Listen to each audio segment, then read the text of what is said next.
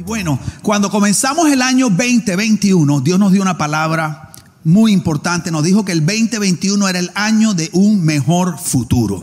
¿Ok? Di conmigo, 2021, el año de un mejor futuro. Ok, pero ahora dilo como si lo creyeras. 2021, el año de un mejor futuro. ¿Cuántos creen que este 2021 es el año de un mejor futuro? Claro. Y quiero decirte algo, cuando ustedes vienen aquí, ¿verdad? Y nos venimos a juntar como una comunidad, como familia, a mí me gusta tenerte buenas noticias, porque la Biblia dice que el Evangelio son buenas noticias. Hay lugar donde tú vas, tú vas y quieres escuchar buenas noticias y lo que te, te, levantan es a malas noticias y no necesitamos más malas noticias en este momento, ¿ok? Entonces, quiero que sepas que Dios tiene planes para ti tremendos. Uno de mis versículos favoritos está en Jeremías, donde Dios dice, porque yo sé los planes que tengo para ti, para ustedes. Yo sé los planes. Dios sí lo sabe, a veces el que no lo sabe es uno. ¿Verdad? Dice, yo sé los planes que tengo para ustedes, planes de bienestar y no de calamidad, para darles un fin y una esperanza. Y esa palabra bienestar para mí es una palabra muy significativa porque viene de dos vocablos hebreos, son el mismo vocablo repetido que es shalom, shalom. Yo creo que yo le he hablado a esta iglesia muchísimo de ese pasaje, eh, porque yo quiero que tú, yo quiero que en tu corazón se siembre la realidad de que tu Padre quiere lo mejor para ti. Y ese shalom, shalom significa paz, alegría, buena salud, prosperidad, inclusive prosperidad material. Dios quiere lo mejor para sus hijos.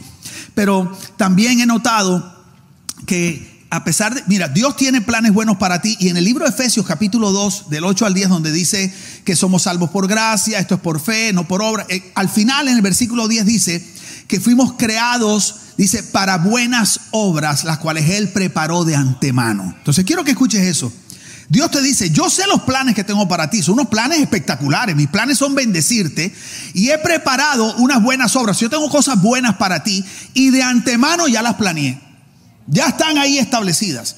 Entonces, ¿cuál es nuestra función?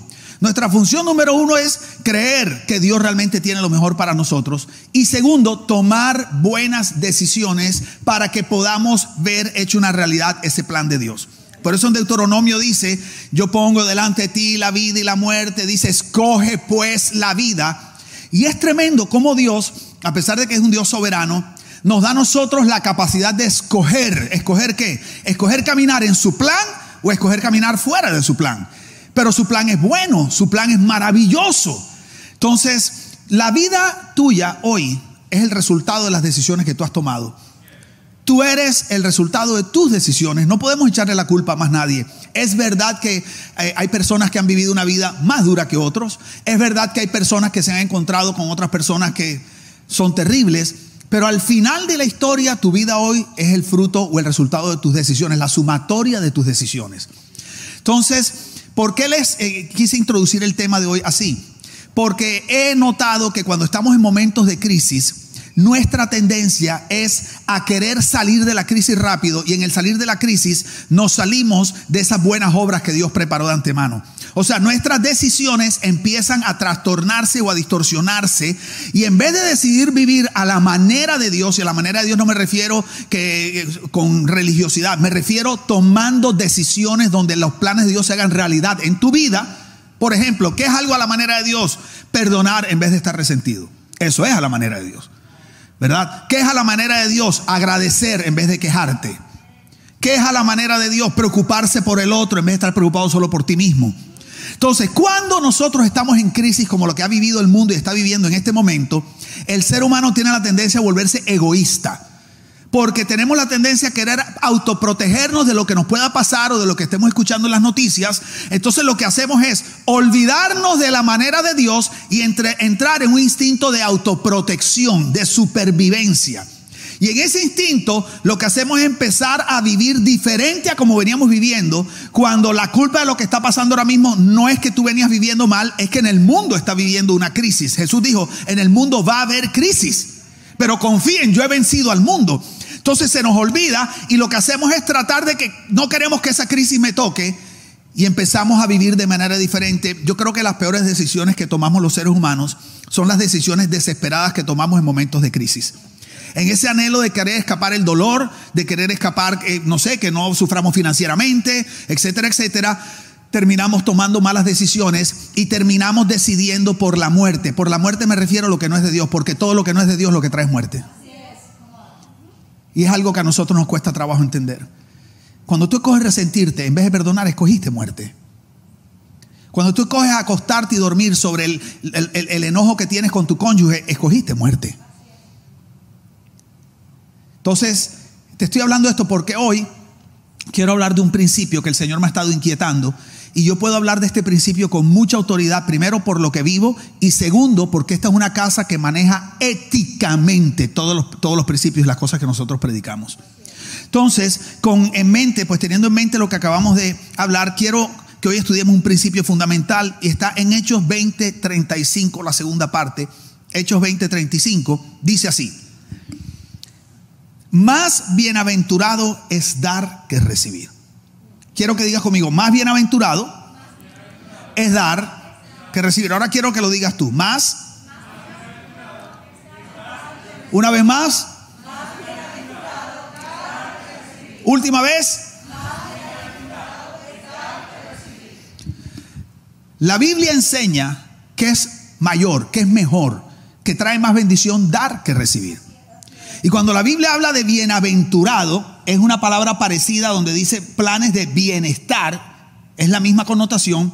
Bienaventurado significa supremamente bendecido, supremamente afortunado. Yo puse, puse tres aquí, supremamente bendecido, supremamente afortunado y supremamente, se me olvidó, ah, supremamente feliz. Entonces, digo conmigo, supremamente bendecido Dilo, supremamente afortunado, supremamente feliz. Eso significa bienaventurado, ¿ok? Entonces dice que más bienaventurado, o sea, más supremamente bendecido, más supremamente afortunado y más supremamente feliz es dar que recibir. Entonces, cuando el escritor de Hechos, Lucas, empieza a hablar de este asunto de que más bienaventurado es dar que recibir, él utiliza dos términos que son opuestos o digamos en cierta forma complementarios, pero pueden ser también contradictorios. Yo quiero usar un ejemplo para eso, le voy a pedir a, este, déjame ver, eh, Anthony, can you please help me with this? Ven un momentito para acá. Y entonces le voy a pedir a Gonzalo, ven Gonzo un momentico para acá. Entonces, Anthony, I'm going to ask you to get my phone. Ahí está al ladito de mi máscara. And you, you're gonna get your, quédate con él, quédate con él. Digo, quédate con él nada más por ahora. Ok. Entonces, por ahora nada más. Ahí donde está You're Perfect. Y Gonzo, ponte al frente de él. Anthony, acércate un poquito. Entonces, en la Biblia está enseñando que más bienaventurado es dar. So, quiero que le des el celular. Y tú toma el celular. O sea, Anthony está dando, Gonzalo está recibiendo. La Biblia no dice que recibir es malo. Lo que dice es que es mayor, o sea, es más bendecido dar que recibir. Entonces, devuélvele el teléfono un momentico. Entonces, cuando el escritor Lucas en, Hechos usa esta palabra, más bienaventurado es dar que recibir, un momentico, usa dos palabras complementarias o contradictorias. Una es, digan conmigo, añadir y restar. Entonces dice que mejor es añadir. Entonces, dale el teléfono. Cuando Anthony hace eso, Anthony le está añadiendo a la vida de Gonzalo. ¿Sí entienden? Le está lo que en economía o en finanzas le llaman agregar valor. O sea, Anthony le está agregando, you're adding value to him, porque tú le estás dando. En el caso de Gonzalo, cuando una persona solo está recibe, recibe, recibe, que no es el caso de Gonzalo, es solo lo que representa hoy, porque Gonzalo no hace sino servir en esta casa, lo que hace es restar, porque el que recibe usualmente le está quitando a otro. ¿Me estoy haciendo entender? Devuélvelo otra vez el teléfono, no hemos terminado. Añadir, restar. La otra es soltar, agarrar. Más bienaventurada cosa es soltar. Dáselo. Ahora, quédense los dos agarrando ahí. Hay gente que quiere dar así.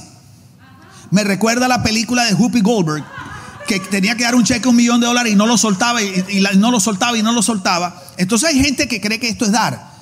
Tú sabes, o sea, te voy a dejar que lo toques un ratico, pero ni de, no, ni de vaina lo suelto en buen barranquillero. ¿Ok? No, suelta y dáselo. Ok, dice que mejor es soltar que agarrar. ¿Ok? Devuélvele el teléfono. Y la otra es facilitar y obstaculizar. Le estoy dando las definiciones del diccionario bíblico. Dice que la persona que da es, una, es un facilitador. Dale el teléfono. Gonzalo pudiera estar diciendo, no tengo teléfono, se me dañó mi teléfono, no tengo con qué trabajar, lo necesito. Cuando Anthony le da el teléfono, está facilitándole a Gonzalo. La persona que solo está pensando en recibir y no en dar, en vez de facilitar, es un obstaculizador según la Biblia. ¿Ok? La Biblia dice, y por favor quiero asegurarme que dejen mi teléfono ahí. Este, eso, un aplauso para Anthony y para Gonzalo. Entonces, mira qué tremendo. Entonces, la Biblia dice que es mejor dar que recibir, añadir que restar, soltar que tomar, facilitar que obstaculizar. Quiero que notes que al final de todo esto, lo que importa es en qué lado de la ecuación estás. La pregunta es en qué lado estás en tu vida. En tu vida usualmente estás del lado que da o del lado que recibe. Porque si estás del lado que da, la Biblia dice que tú eres más afortunado, bendecido y feliz que el que está en el lado que permanentemente recibe. ¿Me estoy dando a entender? Entonces, eh, la pregunta es, ¿por qué? Porque recibir no es malo. La Biblia no está diciendo que recibir es malo, lo que está diciendo es que dar es mayor. Que dar trae más bendición. Por ejemplo, en el caso mío a mí me costaba mucho recibir. ¿A cuántos aquí les cuesta recibir? Ok, hay gente, a mí me costaba recibir, crecí súper independiente, no me gusta depender de las otras personas y Dios ha permitido a veces que yo esté en unas situaciones donde no puedo solucionar y me toca pedir ayuda. Y me da rabia pedir ayuda. Y me da rabia que me solucionen y yo no poder solucionar. Ese es mi orgullo hablando. ¿Ok? Y al final doy gracias, pero me da rabia. Gracias por haberme sacado de este rollo que yo no pude. Entonces recibir no es malo, pero dar es mayor. La pregunta sería, ¿por qué dar es mayor que recibir? Entonces, necesito que me ponga una imagen. Les trajo una imagen. Quiero que la vean.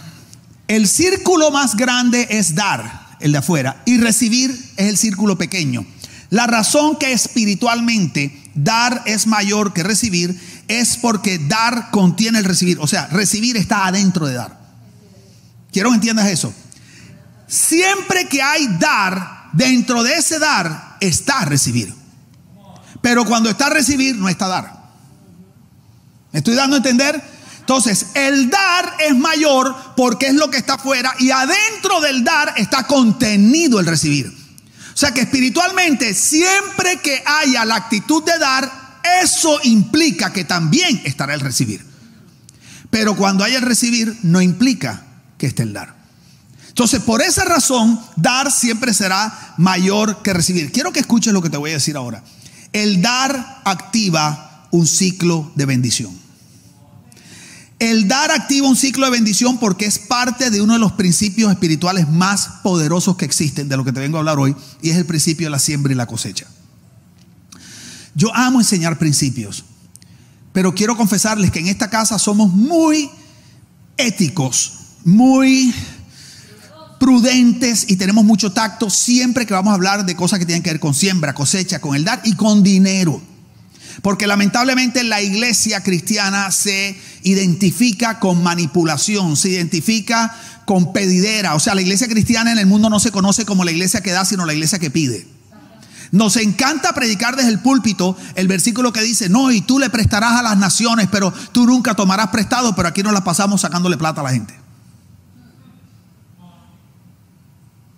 Tú no vas a escuchar muchos pastores predicar de esto. Ni sé cuántos quieran seguir siendo amigos míos después de esto. ¿Ok? Pero la realidad es que la iglesia cristiana se conoce más por pedir que por dar. Y por eso es que la iglesia cristiana tiende a estar en problemas financieros. Porque el dar contiene el recibir, el recibir no contiene el dar. Y si la iglesia cristiana solo recibe, siempre le faltará. Pero si la iglesia cristiana se enfocara en dar, nunca le faltaría, porque el dar contiene el recibir. Y Dios se merece un aplauso después de eso. ¿Ok? Entonces, pero el dar y el recibir son algo poderoso porque tienen que ver con un ciclo, con un principio que se llama el principio de la siembra y la cosecha. Mira cómo dice Gálatas 6, 7, dice, no crean ustedes que puedan engañar a Dios. Cada uno cosechará lo que haya sembrado. ¿Qué está diciendo? Está diciendo, tú no creas que puedes violentar un principio espiritual. Porque la realidad es que los principios espirituales son como las leyes físicas que aunque las conozcas o las desconozcas, siempre tendrán efecto sobre ti. El ejemplo que yo uso, usualmente un ejemplo muy duro, pero es la realidad, fue cuando el hijo de Eric Clapton, eh, eh, ¿cómo se llama la canción que le compuso? Él compuso una canción, Tears in Heaven. Y esa canción la compuso porque un nene de él, no me acuerdo cuántos años tenía, si tenía tres, cuatro añitos, se cayó de un apartamento altísimo, por decirte, 70 pisos en Nueva York. Porque una empleada dejó una ventana abierta. Dos añitos. Mira qué tremendo. ¿Por qué ese nene se mató? Porque hay una ley física que se llama la ley de la gravedad. Y no me acuerdo cómo que se llamaba el, nene. Eh, pero bueno, aunque ese nene, el hecho de que ese nene nada más tuviera dos años y desconociera la ley de la, gravedad, de la gravedad, no significa que en el momento de caer Dios iba a detener la ley de la gravedad para salvar la vida del nene, porque en el momento que salva la vida, la vida del nene, todos nosotros salimos volando para la luna. Porque las leyes físicas fueron puestas para tener orden. Entonces, cuando tú conoces las leyes físicas, entiendes que son para tu beneficio. Y tú te sujetas a ellas porque tú sabes que tú no puedes violentar las leyes físicas. Pero usualmente el que las desconoce termina viviendo el lado negativo y doloroso de la ley. Entonces, en el mundo espiritual también hay leyes. No me refiero a religiosidad ni, ni mandamientos, me refiero a leyes espirituales, como por ejemplo la siembra y la cosecha. Entonces, cuando tú no conoces la siembra y la cosecha, te tengo una noticia, que no la conozcas no quiere decir que no la vives. Lo que pasa es que estás viviendo usualmente el lado negativo de la siembra y la cosecha. Y cuando tú aprendes a conocer las leyes, tú las usas de acuerdo al propósito de Dios y las usas para tu beneficio y el beneficio de los que tú ames y el beneficio de la gente. Entonces, esto de la siembra y la cosecha, esta ley que dice, todo lo que el hombre siembre, eso cosechará. Dios no puede ser burlado. Está diciendo, tú puedes hacer todo lo que quieras, sacar todas las excusas. Esa ley va porque va. Entonces, ¿Qué quiero decirte? Toda nuestra vida está influenciada por ese principio de la siembra y la cosecha. Todas nuestras acciones, sean palabras, porque claro, tú dices siembra y cosecha, ya va a hablar de billete. Siembra y cosecha tiene que ver con palabras, con acciones, actos físicos. Todo lo que tú hablas, todo lo que tú sientes, todo lo que tú haces, todo es una semilla que va a producir una cosecha. Todo. Lo sepas o no lo sepas, lo hagas consciente o inconsciente, todos nuestros actos, nuestras palabras, nuestros dichos, todo lo que hacemos, la venganza, el resentimiento, el amor, los actos de servicio, la oración, el dar financieramente, el apoyar, el ayudar, el no ayudar, todo eso son semillas que traen una cosecha. Todas. O sea que tu vida hoy es la cosecha de todas las semillas que tú has sembrado que son el fruto de todas las decisiones que has tomado. Nosotros vivimos la vida sembrando semillas. Todos nosotros vivimos, pasamos la vida sembrando. Cuando tú vas en el carro y alguien se te atraviesa, o si vas en el carro y estás ahí, y entonces tú no quieres que la persona te pase y tú te le metes primero, eso es una semilla. Todo es una semilla. Todo va a traer una consecuencia. Entonces, miren qué tremendo. Yo les traje aquí, déjame ver, ¿será que la traje o se me habrá perdido? Oye, la semillita cayó. Es que cuando terminamos la primera experiencia, creo que se llevaron la mesita y creo que la semilla cayó por ahí. Tráigame algo, una piedrita, lo que sea. Ey, se me perdió la semilla. Bueno, vamos a usar este papelito. Ya. Ya la encontraste. Ven, tráeme. Gracias. Gracias. Les traje una semilla de maíz. Mira qué tremendo. Una semilla. Esta semilla es lo que usamos para el principio de la siembra y la cosecha. Te voy a decir varias cosas importantes de la semilla. Acuérdate, toda nuestra vida es un constante sembrar y cosechar. Principios contenidos dentro del principio de la siembra y la cosecha. El tipo de semilla determina el tipo de cosecha. Si tú siembras una semilla de mango, te va a salir un árbol de Qué iglesia inteligente esta, chico. Si siembras una semilla de maíz, te sale una mata de maíz. Primer principio, el tipo de semilla determina el tipo de cosecha. Por lo tanto, tienes que ser cuidadoso que siembras. Porque si siembras chisme, si siembras eh, crítica, si siembras putting people down, si en las redes te metes, te andas burlando de la gente. Y el segundo, la segunda característica de la siembra y la cosecha es que la cosecha siempre es multiplicativa. O sea, la cosecha es mucho más grande que la semilla. Tú no siembras una semilla de mango y obtienes una semilla de mango. Por ejemplo, tú siembras esta semilla de maíz y obtienes una mata, una mata de maíz que en promedio tienen siete mazorcas, cada una tiene 720 granos. Eso significa que en esta semilla hay 5 mil granos de maíz. Que tú no los veas no significa que no estén aquí. Si ves que nuestra mente no alcance a entender la maravilla científica y espiritual, que aquí puede haber un bosque. Entonces, como no lo entendemos, somos muy ligeros al sembrar. Como no lo entendemos, no solamente somos ligeros sembrando lo que no debemos, sino somos negligentes sembrando lo que sí debemos. Porque si yo pudiera demostrarte que aquí hay, perdonen que use el ejemplo, pero es que yo sé que este le pega a todo el mundo. Si esto fuera una monedita y yo tuviera la capacidad de mostrarte que dentro de esa moneda hay 10 mil dólares y tú los pudieras ver, tú dijeras, vamos a sembrar esto de una. Pero la razón que no sembramos es porque no entendemos cómo aquí hay contenido un bosque. Cómo aquí hay contenido un bosque ya sea de finanzas, Puede ser un bosque de crítica, puede ser un árbol completo de resentimiento o puede ser un árbol completo de agradecimiento. Porque el tipo de semilla determina el tipo de cosecha y la cosecha es multiplicativa. Pregunta, ¿me estoy haciendo entender? Entonces, tienes que tener mucho cuidado cómo siembras. Entonces, mira este pasaje que te traje, violento. Este pasaje chiquitito y lo dice todo. Oseas 8:7. Dice, sembraron vientos y cosecharán tempestades. Quiero que escuche eso. Sembraron vientos, sembraron y cosecharán tempestades. Quiero que note que la tempestad no es otra cosa que un viento más grande. Pero un viento no destruye, una tempestad sí. Quiero que notes que el tipo de semilla determina el tipo de cosecha y que la cosecha es multiplicativa. Cada vez que tú siembras chisme, estás sembrando un viento, pero vas a cosechar tempestades. Tu vida hoy es el resultado de tu siembra, que es el fruto de tus decisiones. Están todos así. Me preocupa. Los veo un poco indigestados. ¿Ok? Me preocupa. Entonces, te voy a enseñar un principio muy poderoso. La pregunta es, ¿por qué dar es mayor que recibir? Lo vimos que el dar, el recibir está dentro, pero ¿por qué? Oye esto. Este es el principio. ¿Qué es más grande? ¿Un árbol o una semilla? Claro, algunos están. Hmm, hmm". no, no, no. Yo no dije que es más grande. O sea, si tú ves una semilla y le pones a un árbol, ¿qué es más grande? ¿El árbol o la semilla? Muy bien. ¿Qué es más grande, el árbol o la semilla? Es que están como, esto me huele una pregunta tramposa. No, no es tramposa. ¿Qué es más grande físicamente, el árbol o la semilla? Ahora, ¿qué es mayor, el árbol o la semilla? Ah, porque no es lo mismo más grande que mayor. Si es mayor tiene que ver con posición y con autoridad. Grande tiene que ver con tamaño. Entonces, el dar no es más grande que el recibir, es mayor. Entonces te voy a explicar, quiero que mires para. ¿Por qué? Porque para Dios lo que determina si algo es mayor no es su tamaño, sino su origen. Te voy a dar un ejemplo. Jesús dijo, ustedes van a hacer cosas más grandes que yo.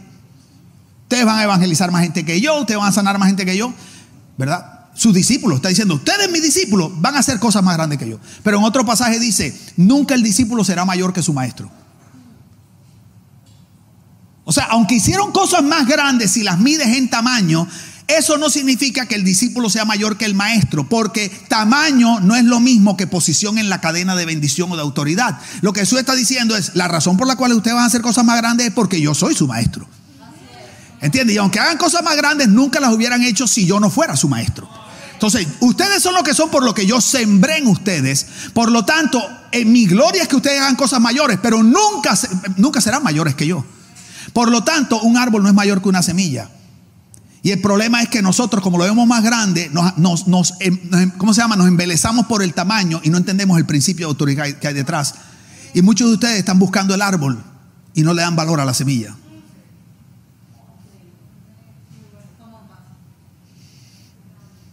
Porque muchos de ustedes creen que su salario es el árbol.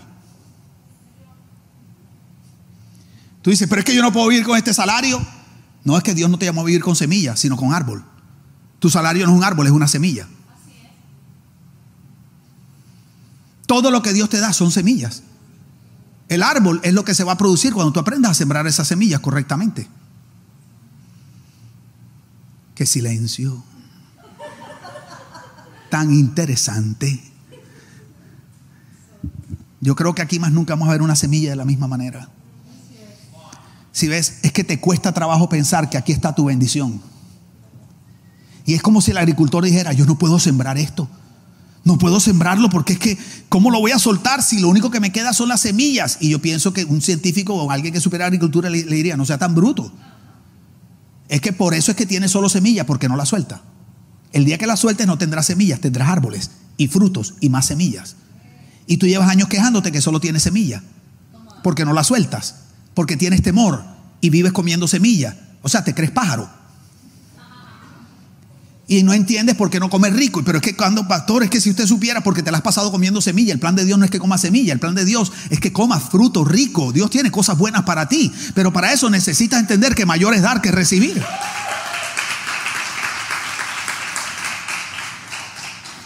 Pastor, ¿y por qué no estás hablando de esto? Oye, yo les iba a traer un ejemplo, pero la persona que iba a usar no vino. Iba a usar a Jennifer Aubert y Daniel. ¿Sabes? Jennifer y Daniel. Daniel es más grande, pero Jennifer es mayor. Daniel es más grande, pero Jennifer es mayor. Aunque tú la ves al lado de Daniel y Daniel le dirá, hola mami, hola mi amor. ¿Por qué estoy trayendo esta enseñanza? Quiero que me escuchen. Porque estoy preocupado por tu dar. Porque el año pasado, en medio de la pandemia, ustedes fueron firmes en su dar. Fueron tan firmes que el banco no me dio un préstamo. Con todo este préstamo que están dando ahora el SBA, me fue a buscar un préstamo y, me dicen, eh, para el préstamo tiene que haber bajado la finanza y como las nuestras no bajaron, me fregué. No pudimos porque queríamos con un préstamo para cosas de la cafetería y eso. O sea, esta iglesia, ustedes han sido tan generosos que el año pasado esta iglesia, o sea, es como si no hubiera habido pandemia ni nada. Pero este año que Dios ha dicho, el año de un mejor futuro, el dar de esta casa se cayó estrepitosamente. Ahora quiero que entiendas algo. Yo no te estoy enseñando esto por mí, porque mi cosecha no viene de ti. Mi cosecha viene de lo que yo siembro. Por lo tanto, mi cosecha está garantizada. Lo que me preocupa es que si tú te amarras en el dar, el problema no es solo para esta casa, esta institución, que al fin de cuentas nosotros vivimos es para ti. Tú sabes, todo lo que nosotros hacemos aquí es para tus hijos, es un legado para que tus hijos tengan un lugar donde aprender, donde crecer espiritualmente. La cafetería, que es el lugar que más les gusta a los jóvenes, todavía no hemos hecho nada. La cafetería son tres sofás que pusimos ahí. Apenas la vamos a comenzar, ese va a ser el lugar donde los jóvenes, eso es para, eso es para tus hijos. Tú que anhelas ver a tus hijos amando a Dios, sirviéndole a Dios, eh, siendo ciudadanos de bien, es todo lo que hacemos es para ellos. Entonces, eso puede sufrir, pero ese no es el problema más grande. El problema es que cuando tú dejas de dar, tú eres el que va a sufrir. Tu familia es la que va a pagar los platos rotos. Porque en ese momento tú detienes un ciclo de bendición sobre tu vida y te toca vivir de semilla. Entonces a mí como pastor que te ama, me toca jalarte la oreja y decirte, tú no puedes parar los principios de Dios porque estás en crisis. Jesús dijo, en el mundo tendréis aflicción. Yo entiendo que en el mundo hay crisis, pero Jesús dijo, no, dice, pero confíen, yo he vencido al mundo. Entonces tú no puedes agarrar la crisis y permitir que la crisis te lleve a tomar las mismas decisiones que alguien que no conoce a Dios. Porque a ti lo que te va a proteger en medio de la crisis es el principio espiritual, porque esa ley se cumple con crisis o sin crisis. Por eso es que el reino de Dios es superior a lo que funciona en este mundo. Por eso nosotros vamos por encima de la crisis. No es que la crisis no nos toque, pero no nos gobierna ni nos derriba. Pero si tú dejas que la crisis te detenga y empiezas a caminar igual que los demás, entonces ¿qué diferencia hace para ti conocer a Dios? ¿Qué diferencia te hace Jesús en el momento de la tormenta si Jesús es el que calma la tormenta? ¿Qué diferencia te hace Jesús en el momento de, las cosas difíciles? Si Jesús es el único que puede decirte, hey, ¿sabes qué? Aquí va. Entonces, ¿qué sucede? Que en la crisis yo siento la tentación. Yo siento la tentación en la crisis de frenar, de ahorrar, de la cosa y tal. Y yo digo, no, espérate. En la crisis es que tengo que mantenerme firme en los principios. Entonces yo no estoy aquí diciéndote, por favor, tráenos tu casa. No, lo que te estoy diciendo es, mantente viviendo los principios que son los que te protegen en medio de la crisis. No dejes que las olas grandes te lleven a quitar la mirada de Jesús como hizo Pedro, mirar hacia las olas y hundirte en medio del mar. El mar no se hizo para ahogarte, el mar se hizo para que tú camines sobre él y llegues a la otra orilla. Entonces no permitas eso.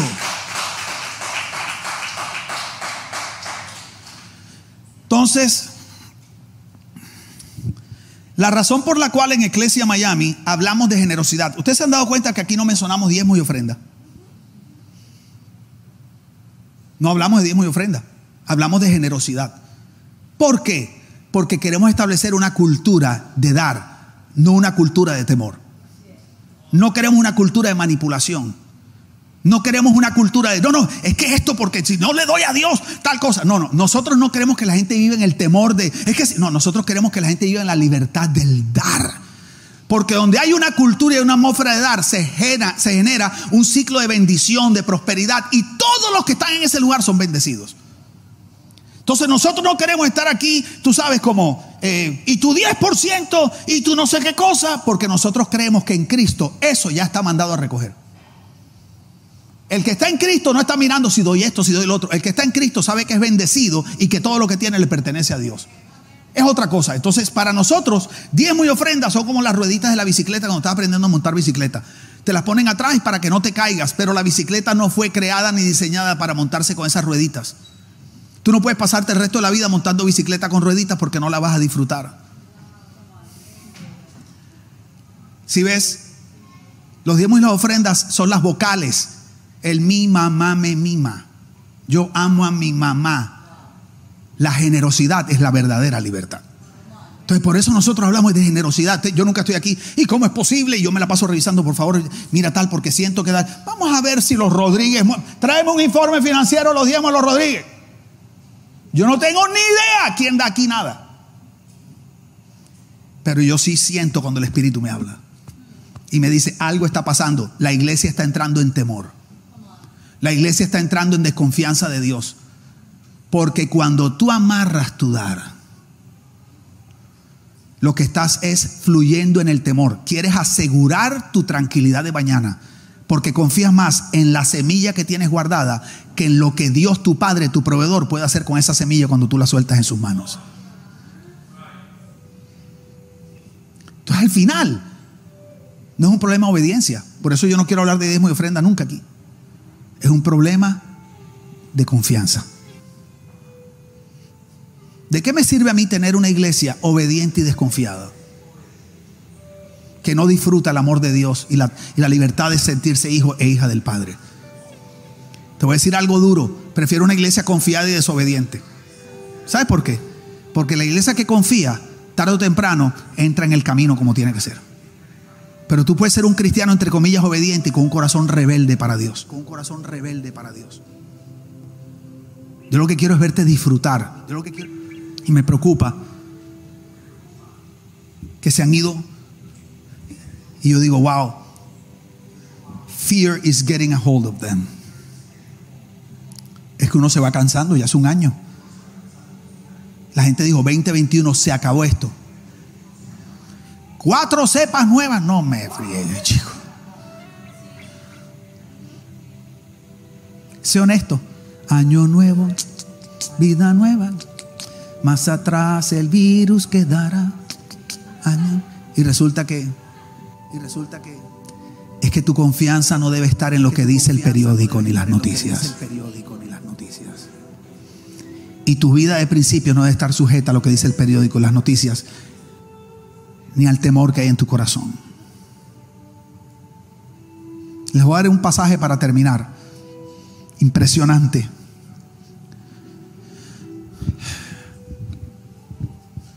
Yo puse, donde hay una cultura de dar, se genera un ciclo de bendición, agradecimiento y prosperidad. Oye eso, donde hay una cultura de dar, se genera un ciclo, una atmósfera de bendición, agradecimiento y prosperidad. Mira cómo dice 2 Corintios 9, 10, nueva traducción viviente, dice, pues es Dios. ¿Quién es? ¿Quién es? Dios. Pues es Dios quien provee la semilla al agricultor y luego el pan para comer. ¿Qué viene primero? Y luego ¿qué viene? El problema está cuando te comes la semilla, porque tienes miedo de que el pan no llegue. Pero es que el pan siempre viene después. Y dice, de la misma manera, Él proveerá y aumentará los recursos de ustedes. ¿Cuánto puede recibir esa palabra de bendición? Dice, y luego Porque mira cómo dice, está hablando de la semilla, provee la semilla y luego el pan. Lo que está diciendo es, depende cómo use la semilla, luego viene la provisión del pan. Dice, de la misma manera, en ese orden, dice, Él proveerá y aumentará los recursos de ustedes. Dice, y luego, el mismo orden, primero muchos recursos, la pregunta es, ¿qué vas a hacer con esos recursos? Dice, y luego, dependiendo de lo que hagas con esos recursos, producirá una gran cosecha de generosidad en ustedes. Dice, efectivamente serán enriquecidos en todo sentido para que siempre puedan ser generosos. Mira qué tremendo es Dios. Va a ser enriquecido para que te compre el carro que te da la gana. Dios no tiene problema que tú tengas las cosas que tú quieres, pero quiero que notes que Dios te enriquece para ser generoso. En este tiempo que estamos viviendo, la gente necesita una iglesia generosa. La gente necesita una iglesia que pueda dar recursos, una iglesia, basta ya de la iglesia que pide, pide, pide, pide, pide, pide. ¿Dónde está la iglesia que da? La iglesia Bethel en California, en Redding, diezma en la alcaldía, no en el apóstol. Perdóname, Señor. Diezma en la alcaldía, millones de dólares todos los años a la alcaldía. Y hace unos añitos atrás no tenían dinero para pagarle a tres familias de policías y se iban a quedar sin trabajo. Y la iglesia llegó y abrigó, ¿cuánto vale? Por decirte, 500 mil dólares el salario de esos dos, tres años. Y la iglesia llegó y dijo, nosotros, aparte, nosotros vamos a pagar el salario a los policías. Y esos policías que protegen esa ciudad no se quedaron sin trabajo porque la iglesia generosamente dio. Cuando yo veo esas cosas, yo digo, Señor, tenemos mucho que aprender. Yo no quiero ser conocido por pedir quiero que Iglesia Miami sea conocida por dar, por dar. Mira, estoy terminando y dice, efectivamente serán enriquecidos en todo sentido para que siempre puedan ser generosos. Y cuando llevemos sus ofrendas, oye, y cuando llevemos la iglesia, cuando llevemos sus ofrendas, o sea, el fruto de su generosidad, ¿cómo Dios es tan claro? O sea, no hay manipulación, lo que Dios, lo que está diciendo ¿Verdad? Pablo está diciendo, es lindo que tú ayudes a los necesitados y lo debes hacer. Pero hay una bendición que debe venir eh, por medio de la iglesia a los necesitados.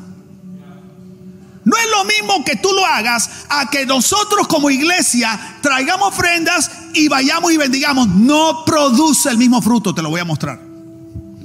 Dice, y cuando llevemos nosotros sus ofrendas a los que las necesitan, ellos darán gracias a Dios. Entonces, dos cosas buenas resultarán del ministerio de dar. Dar es un ministerio, es más que una actitud, es más que un hábito. Dar es un ministerio. Hay gente que le gusta el ministerio de pastoral, otros quieren el ministerio del canto, pero se nos ha olvidado que en la Biblia hay un ministerio muy importante, es el ministerio del dar. Todos lo tenemos.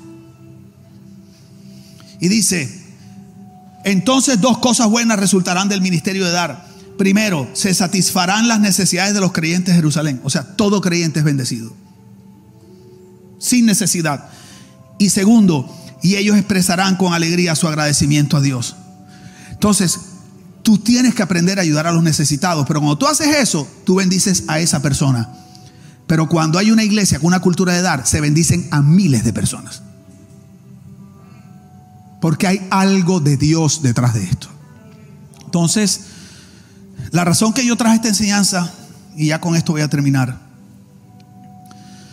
es porque ando con esta carga que me puso el Espíritu Santo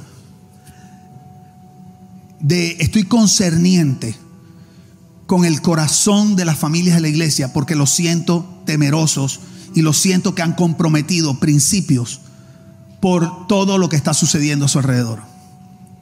Y al final estás terminando en comprometer realmente tus principios, los planes que Dios tiene para ti y estás escogiendo, en vez de vivir en el plan que Dios tiene para ti y que obre sobre ti lo sobrenatural de Dios para crear esta atmósfera del dar, de bendición y prosperidad, estás escogiendo vivir no en altruismo, sino en egoísmo. Me voy a proteger yo. No me importa lo que pase al lado, pero es mi familia primero. Voy a protegerme yo. Y ese no es el corazón de Dios. Y lo segundo, que nosotros dimos un paso de fe contando contigo. Por eso estamos hoy donde estamos. Hoy vino una parejita que no venía hace un año. Vino al primero. Tocaba batería. Ellas no habían venido un año. Y cuando llegó el tipo se quedó así.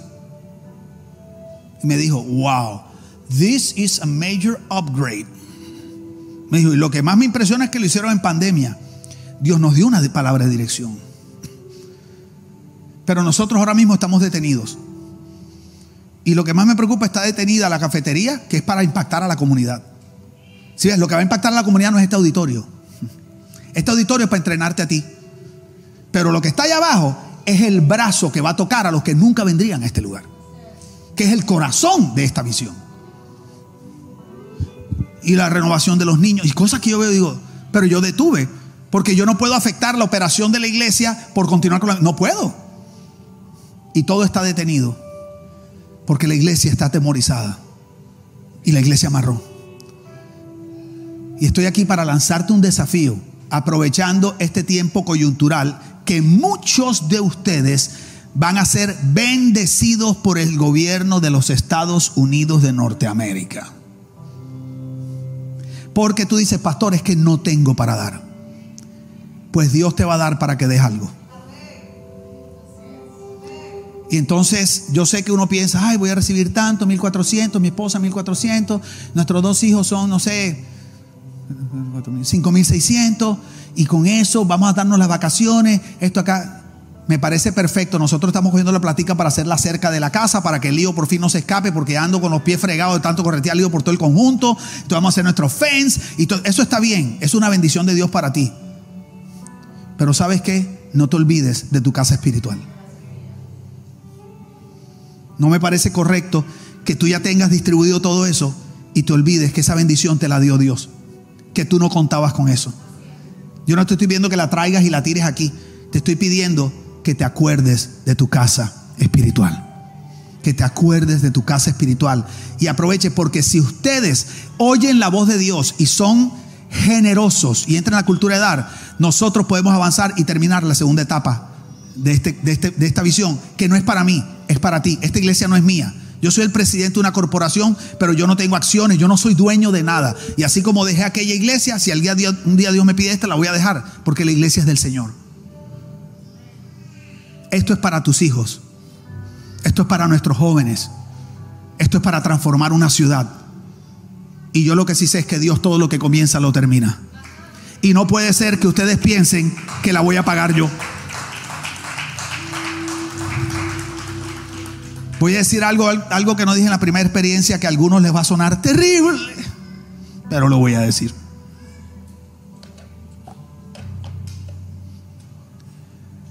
Más del 60% del dinero que se consiguió para la primera ofrenda la consiguió su pastor.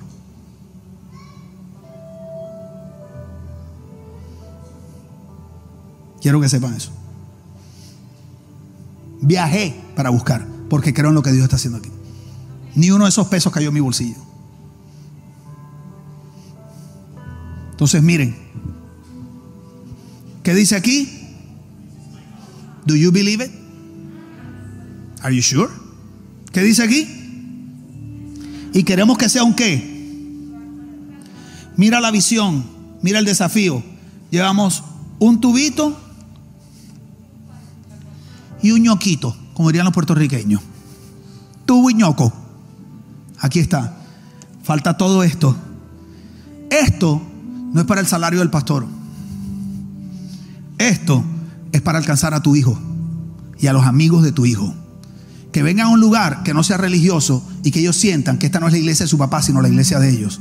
Porque todos los cambios que hemos hecho es para alcanzar a tus pelados. Y para alcanzar al que nunca vendría a la iglesia.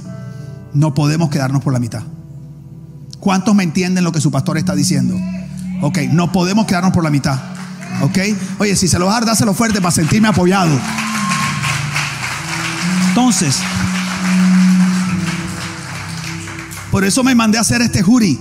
Pastor, ¿te lo regaló la iglesia? No, lo pagué yo. Se llama GiveX. La enseñanza hoy se llama así, GiveX. ¿Cuántos quieren un jury como este? Después hablamos. GiveX dar X, la variable de álgebra que puede significar cualquier valor. Lo que Dios ponga en tu corazón. O X, número romano, significa 10. Qué lindo sería que por lo menos apartaras la décima parte de lo que Dios te va a dar a través del gobierno. Si todos hacemos eso, pagamos la campaña. 10% pagamos la campaña. Solo con eso.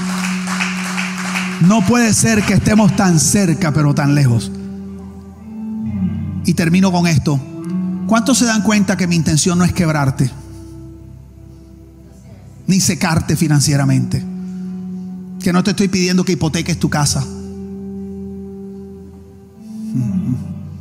Sino que entres en la cultura del dar, de la generosidad. O sea, no que entres, que regreses. Porque ahí terminaste diciembre, no sé qué te pasó en enero y febrero. Bueno, que se te quedaron ahí, la generosidad se te quedó no sé en dónde, en Urban Outfitter. ¿Ok? O de pronto en Apple. ¿Por qué te ríes? A ti se te quedó en Urban Outfitter la generosidad. Ayer fue, dice ayer fue, viste, eras tú del Espíritu Santo, me estaba hablando. Mi asistente, no puedo creer. Entonces, ¿sabes qué?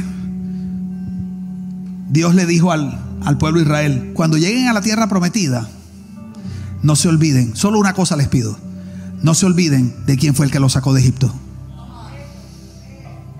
Qué lindo es estar aquí, qué lindo es ver las oficinas, qué lindo es ver lo que va a pasar en la cafetería, vamos a hacer el estudio de televisión, eso va a ser muy lindo, pero ¿sabes qué? Si te olvidas de quién nos sacó de donde venimos, eso no va a suceder.